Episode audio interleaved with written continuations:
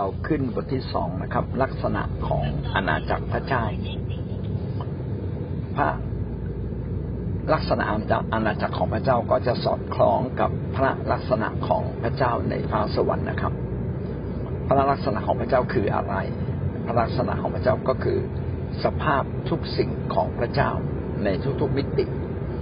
ความมีชีวิตความบริสุทธิ์ความยิ่งใหญ่ความนิรันดร์กาลนี่คือพระลักษณะของพระเจ้าดังนั้นอาณาจักรของพระเจ้าจึงเป็นอาณาจักรที่สอดคล้องกับพระลักษณะของพระเจ้าเพราะว่าพระเจ้าทรงสร้างพระเจ้าก็ทรงเป็นผู้ปกครองนะครับลักษณะของพระเจ้าที่โดดเด่นนั้นมีอะไรบ้างนะครับในด้านของการปกครองก็คือพระองค์นั้นเต็มด้วยสิทธิอำนาจอันบริบูรณ์พระองค์ทรงปกครองด้วยพระคุณพระองค์ทรงปกครองด้วยความชอบธรรมดังนั้นอาณาจักรของพระเจ้าก็ต้องมีลักษณะเดียวกันกับพระลักษณะของพระเจ้าสรุปตรงนี้ก็คือว่าพระลักษณะของพระเจ้าเป็นอย่างไรมีความชอบธรรมอย่างไรมีความยิ่งใหญ่อย่างไรอาณาจักรของพระเจ้าก็จะได้รับการปกครองแบบนั้นเพราะว่าพระเจ้านั้นทรงผู้เป็นผู้มีเอกสิทธิ์สูงสุดในการที่จะปกครองดังนั้นพระองค์ก็จะปกครองตามพระลักษณะของพระองค์นั่นเองเรามาดูลักษณะของพระเจ้าในมิติอื่นๆประการที่1อาณาจักรของพระเจ้าเป็นอาณาจักรนิรันดร์กาลอาณาจักรของพระเจ้าได้เป็นอาณาจักรนิรันดร์ในโลกนี้มีอาณาจักรหลายอย่างมีอาณาจักรในแผ่นดินโลกเป็นมีราชอาณาจักรของบรรดากษัตริย์มีเผ่าต่างๆมีตระกูลต่างๆมีการปกครองในระดับต่างๆที่แตกต่างกันอาณาจักรในแผ่นดินโลกนี้ก็เป็นสิ่งที่ชั่วคราวแต่อาณาจักรของพระเจ้านั้นเป็นอาณาจักรนิรันดร์กาลเหตุผลที่ว่าอาณาจักรของพระเจ้านั้นเป็นอาณาจักรนิรันดร์กาลก็ว่าพระองค์นั้นทรงเป็นพระเจ้าแห่งนิรันดร์กาลพระเจ้านั้นไม่มีกาลเวลานะครับบางครั้งเราก็เรียกพระเจ้าว่าอัลฟาและโอเมก้าหรือบางทีก็เราใช้คำว่าเบื้องต้นและเบื้องปลายพระเจ้านั้นดำรงอยู่นิรันดร์กาลเป็นอัลฟาและโอเมก้าอัลฟาเป็นตัวอักษรแรกของภาษาอังกฤษโอเมก้าก็เป็นอักษรตัวสุดท้ายดังนั้นพระองค์นั้นก็เป็นเบื้องต้นของทุกสิ่งและก็เป็นเบื้องปลายของทุกสิ่งยิ่งกว่านั้นพระองค์ทรงเป็นพระเจ้าที่สร้างสรรพสิ่งขึ้นมาเพื่อพระองค์เป็นการสร้างเพื่อจะได้พูดได้สำแดงถึงพระสิริคือความยิ่งใหญ่ความโอ้อาตระการตาของพระเจ้าในเมื่อพระเจ้าสร้างทุกสิ่งพระองค์ก็ทรงเป็นเจ้าของทุกสิ่งที่พระเจ้าทรงสร้างพระองค์นั้นทรงครอบครองนะครับและยิ่งกว่านั้นพระองค์ก็ทรงครอบครองทุกอย่างอย่างเป็นระบบภายใต้การควบคุมของพระองค์พระเจ้าจึงทรงเป็นผู้ครอบครองและทรงสำแดงความยิ่งใหญ่ของพระองค์เหนือทุกสิ่งที่พระองค์ครอบครองเรามาดูข้อพระคัมภีร์ที่สนับสนุนในเรื่องนี้คือการที่เราพูดว่าพระเจ้าเป็นสิ่งนั้นเป็นสิ่งนี้อาณาจักรพระเจ้าเป็นแบบนั้นเป็นแบบนี้ก็ต้องมีพระวจนะของพระเจ้าซึ่งเป็นความสมบูรณ์ได้บอกกล่าวไว้การที่เราจะพูดอะไรขึ้นมาลอยๆโดยที่ไม่มีถ้อยคำของพระเจ้าสนับสนุนก็เป็นสิ่งที่ไม่ถูกต้องนะครับเราก็จึงต้องกลับมาดูว่ามีถ้อยคำใดในพระคัมภีร์ที่สนับสนุนว่าพระเจ้านั้นอาณาจักรของพระเจ้านั้นเป็นอาณาจักรนิรันดร์สดุดีบทที่10ข้อ16พระเจ้าทรงเป็นพระมหากษัตริย์อยู่เป็นนิรันดร์พระคัมภีร์นี้เขียนว่าพระองค์เป็นพระมหากษัตริย์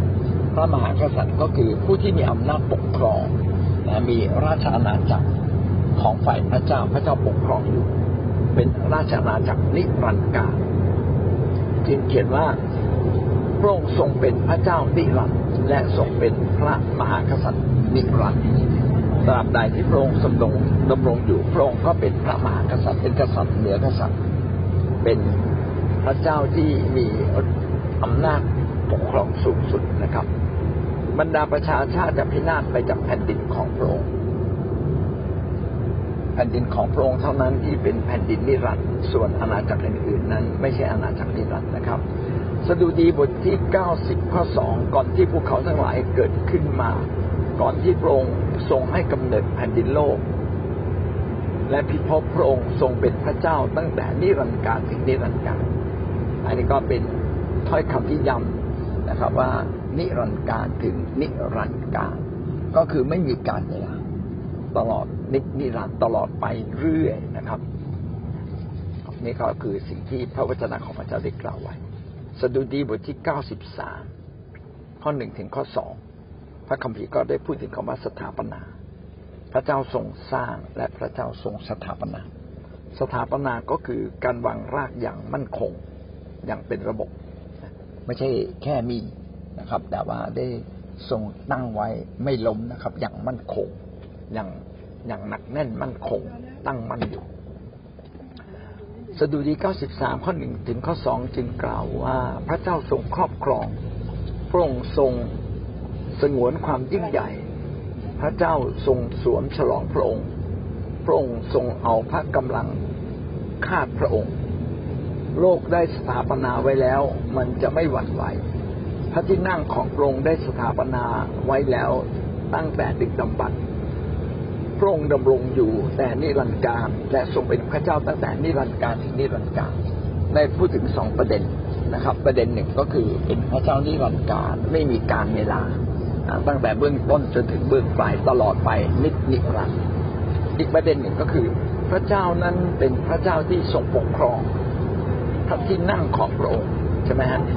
พระที่นั่งก็คือตำแหน่งแห่งอำนาจของพระองค์ได้ถูกสถาปนาไว้อย่างมั่นคง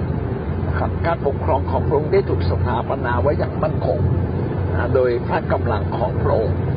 โดยความยิ่งใหญ่ของพระองค์ดำรงอยู่ตั้งแต่นิรันดร์กาลถึงนิรันดร์กาลนี่ก็เป็นพระวจนะของพระเจ้าที่ย้ำว่าอาณาจักรของพระเจ้านั้นดำรงอยู่นิรันดร์กาลแบบตั้งแต่ต้นจนไปถึงนิรันดร์กาลในอนาคตและนี่บทที่7ข้อที่17และแผ่นดินกับราชอาณาจักรความยิ่งใหญ่และบรรดาแผ่นดินภายใต้สวรรค์ทั้งสิ้นจะต้องถูกมอบไว้แก่ชุมนุมแห่งวิสุทธิชนขององค์ผู้สูงสุดนั้นแผ่นดินของท่านเหล่านั้นจะเป็นแผ่นดินนิรันดร์ราชอาณาจักรทั้งสิ้นจะปฏิบัติและเชื่อฟังท่านเหล่านี้ครับพระคัมภีร์ก็บอกว่าแผ่นดินในที่นี้ก็หมายถึงอาณาจักรในโลกใช่ไหมครับไม่ว่าจะเป็นพืชสัตว์หรือจักรวาลทั้งหมดทั้งสิ้นแล้วมาจากพระเจ้าก็อยู่ภายใต้การปกครองของพระเจ้าขณะเดียวกันพูดถึงราชอาณาจักรในที่นี้หมายถึงการปกครองของบรรดากษัตริย์ผู้ที่อยู่ภายใต้การปกครองของบรรดากษัตริย์ไม่ว่าจะเป็นแผ่นดินโลกไม่ว่าจะเป็นอาณาจักรของบรรดากษัตริย์นะครับก็อยู่ภายใต้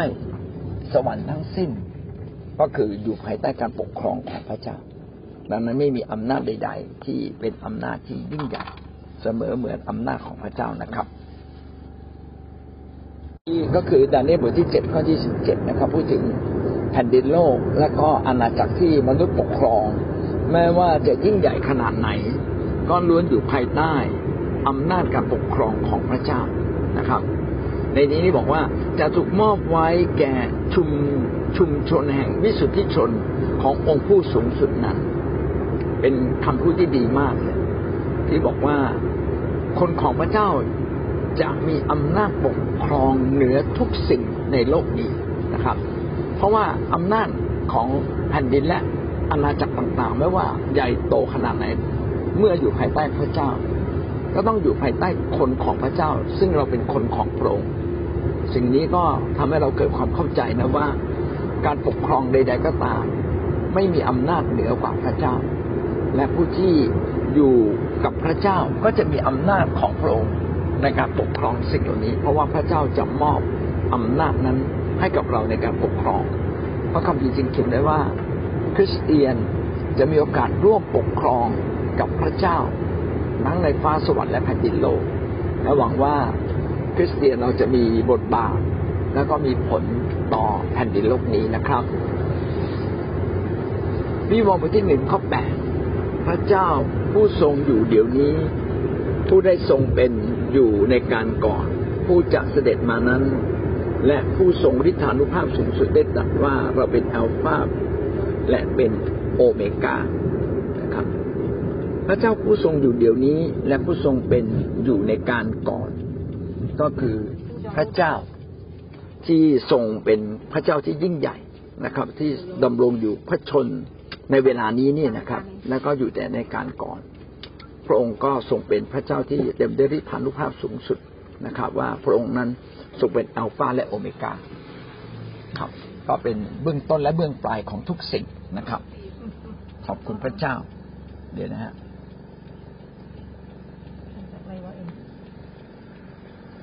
อัลฟาโอเมก้าแปลว่าอะไรก็ขออธิบายซ้ำอีกครั้งหนึ่ง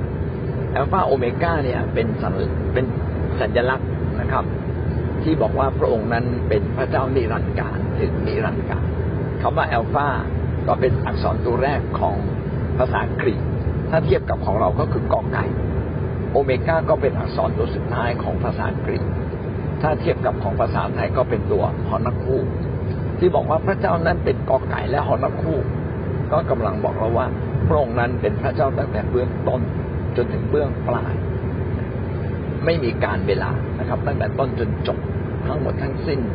เป็นก็คือเป็นพระลักษณะของพระเจ้าพระเจ้าไม่มีวันเริ่มต้นและไม่มีวันสิ้นสุดขณะที่อาณาจักรในโลกนั้นมีวันเริ่มต้นและมีวันสิ้นสุดแต่พระเจ้าไม่มีสิ่งนี้ก็ได้รับรองไว้ในวิวรณ์บทที่21ข้อ16ที่กล่าวว่าพระองค์ตรัสกับข้าพเจ้าว่าสำเร็จแล้วเราเป็นอัลฟาและโอเมก้าเป็นปฐมและอวสานผู้ใดกระหายผู้นั้นเราจะให้ผู้นั้นดื่มจากบ่อน้ำพุแห่งชีวิตโดยไม่ต้องเสียอะไรเลยนี่ก็เป็นเรื่องที่ต้องขอบคุณพระเจ้านะครับว่าเมื่อเราอยู่ในพระเจ้าผู้ทรงเป็นเบื้องต้นและเบื้องปลายปฐมและอวสานนะครับพระองค์นั้นทรงเป็นพระเจ้าแห่งชีวิตก็คือดำรงความมีชีวิตอยู่ตลอดไปเมื่อพระเจ้าดำรงในความมีชีวิตอยู่ตลอดไปเราก็ได้รับความมีชีวิตที่มาจากพระเจ้าพระคัมภีร์พยายามอธิบายให้เราเกิดความเข้าใจว่าถ้าเราได้ดื่มน้ำจากน้ำพุแห่งชีวิตหรือต้นไม้แห่งชีวิตเราก็จะมีชีวิตนะครับเป็นสิ่งที่ย้ำให้กับเราว่า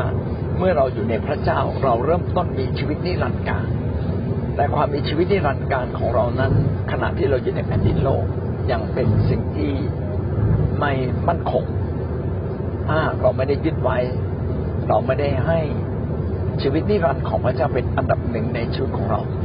ก็เกรงว่าเราจะให้ความสำคัญกับสิ่งอื่นๆถ้าเราไม่ได้ให้ความสำคัญในทางพระเจ้าเป็นอันดับหนึ่ง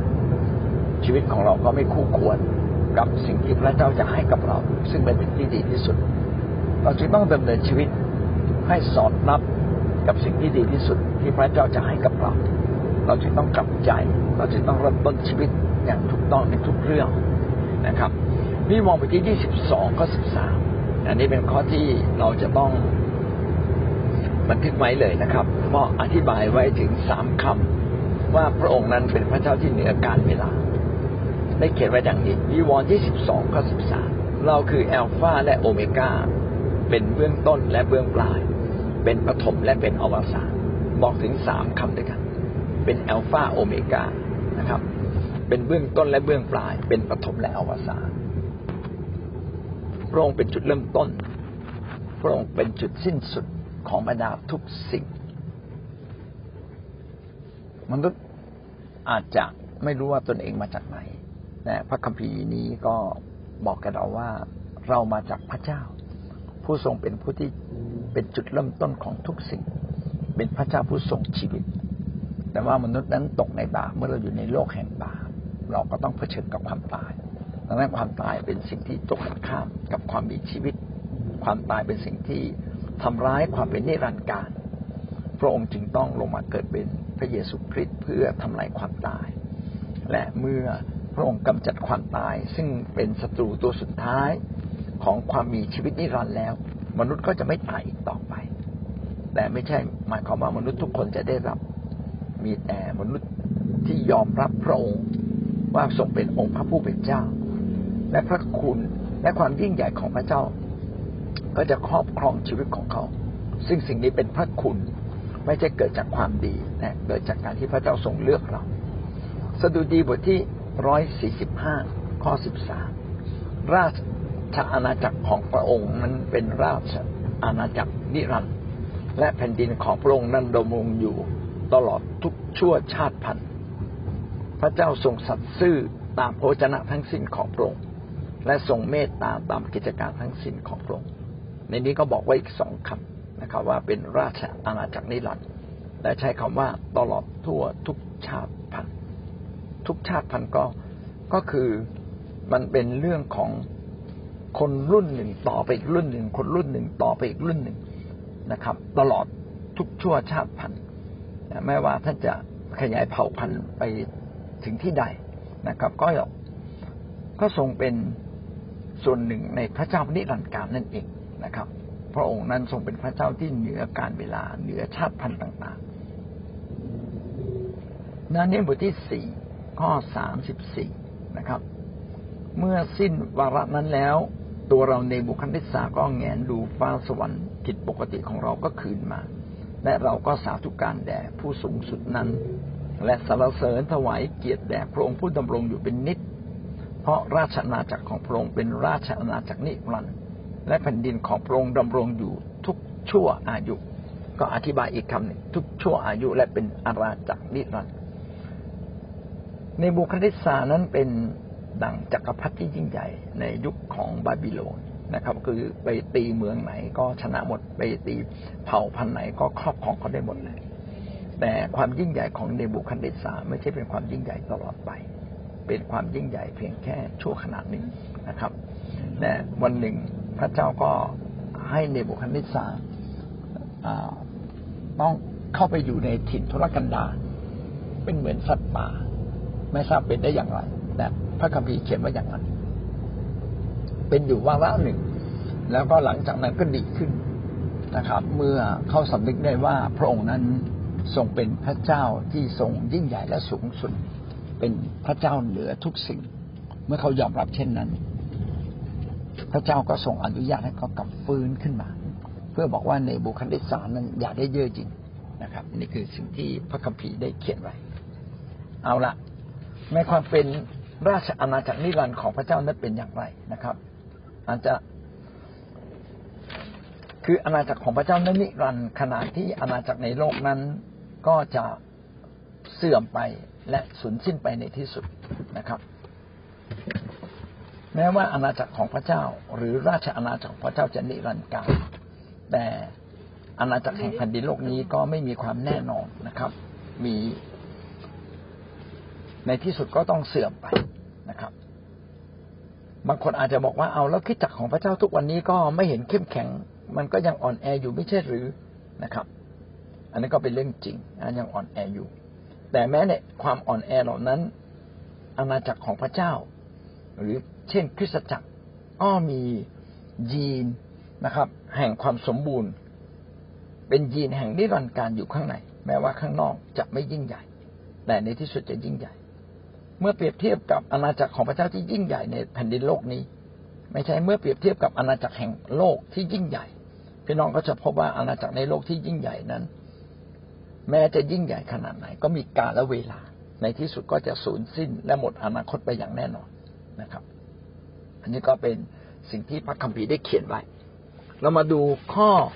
พระคัมภีร์ที่สนับสนุนในเรื่องนี้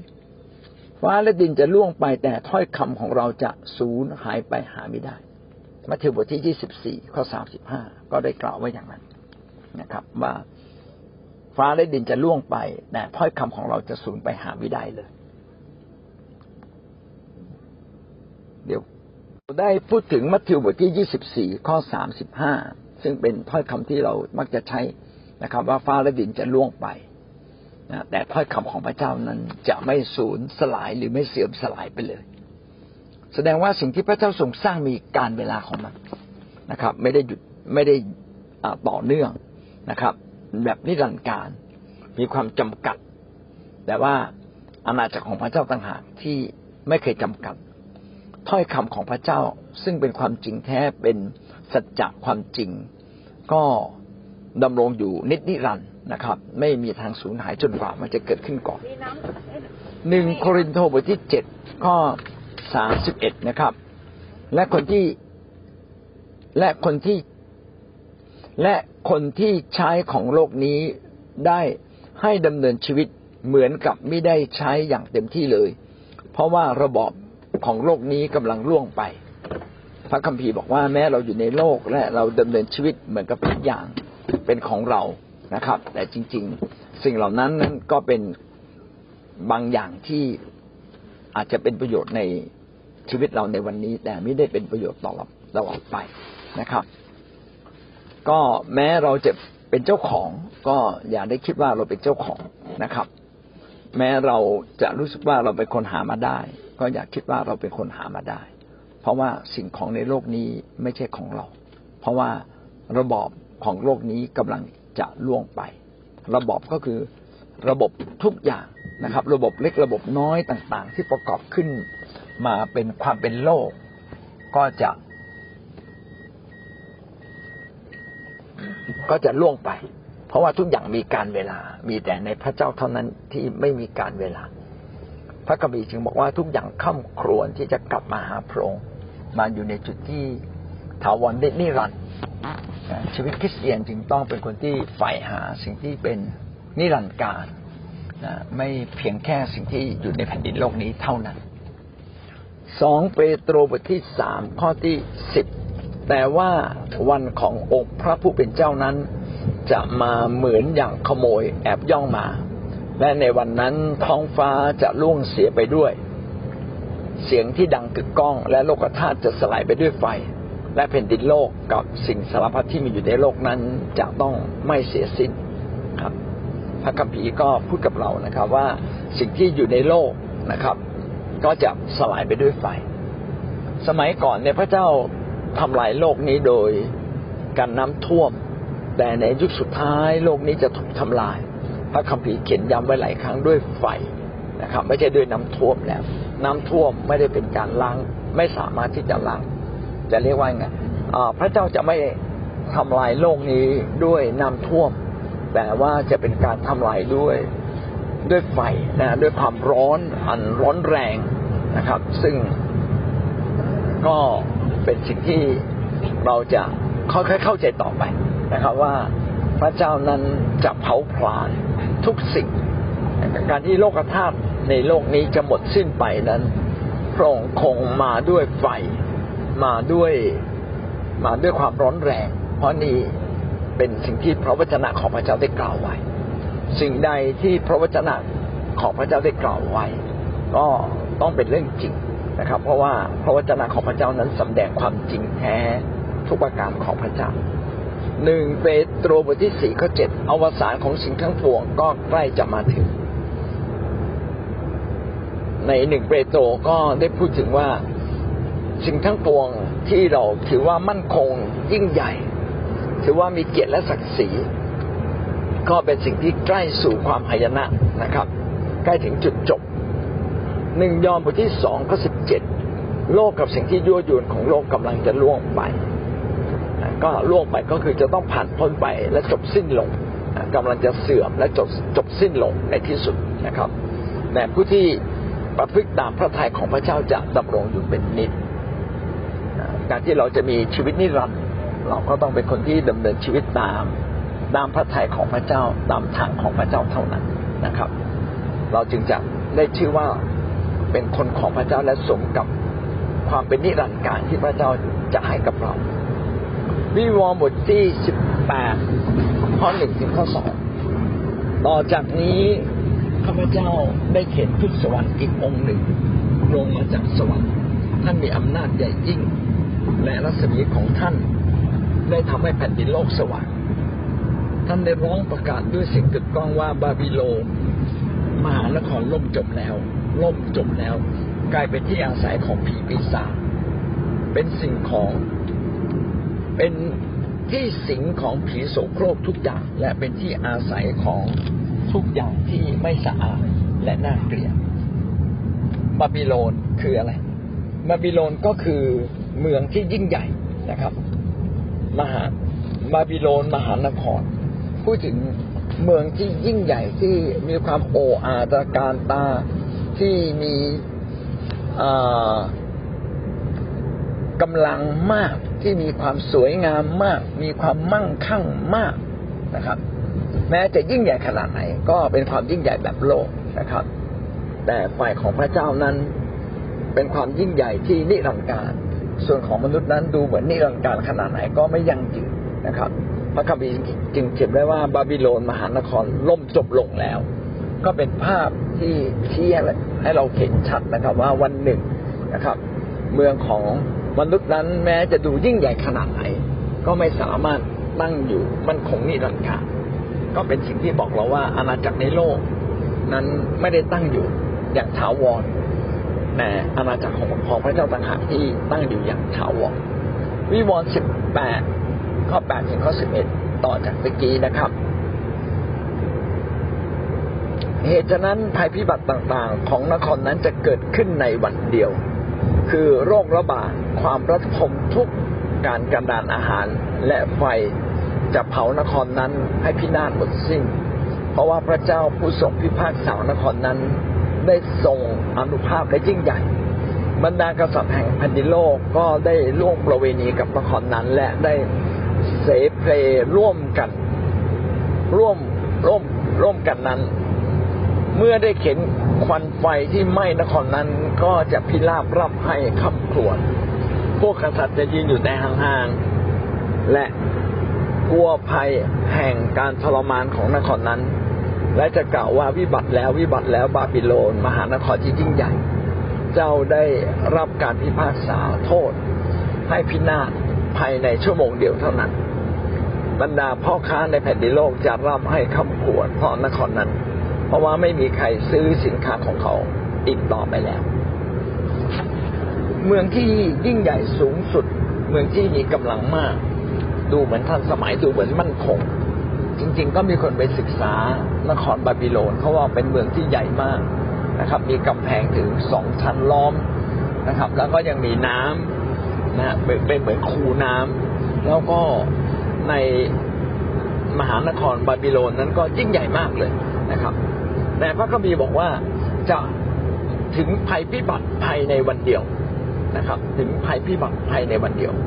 ในข้อ10ได้พูดรุนแรงที่กว่านั้นพินาศภายในชั่วโมงเดียวเท่านั้นแค่ชั่วโมงเดียวปั๊บเดียวมันหมดสิ้นเลยก็นึกถึงภาพที่มีสงครามแล้วเขายิงระเบิดมานะครับยิงระเบิดมาปรากฏว่าตึกใหญ่ๆเนี่ยพังลงในพริบตาเดียวยังไม่ถึงชั่วโมงเลยบางทีแค่ไม่กี่นาทีนะตึกใหญ่ๆ 2-3 ตึกก็พังและถ้าเป็นระเบิดปรมาณูขนาดใหญ่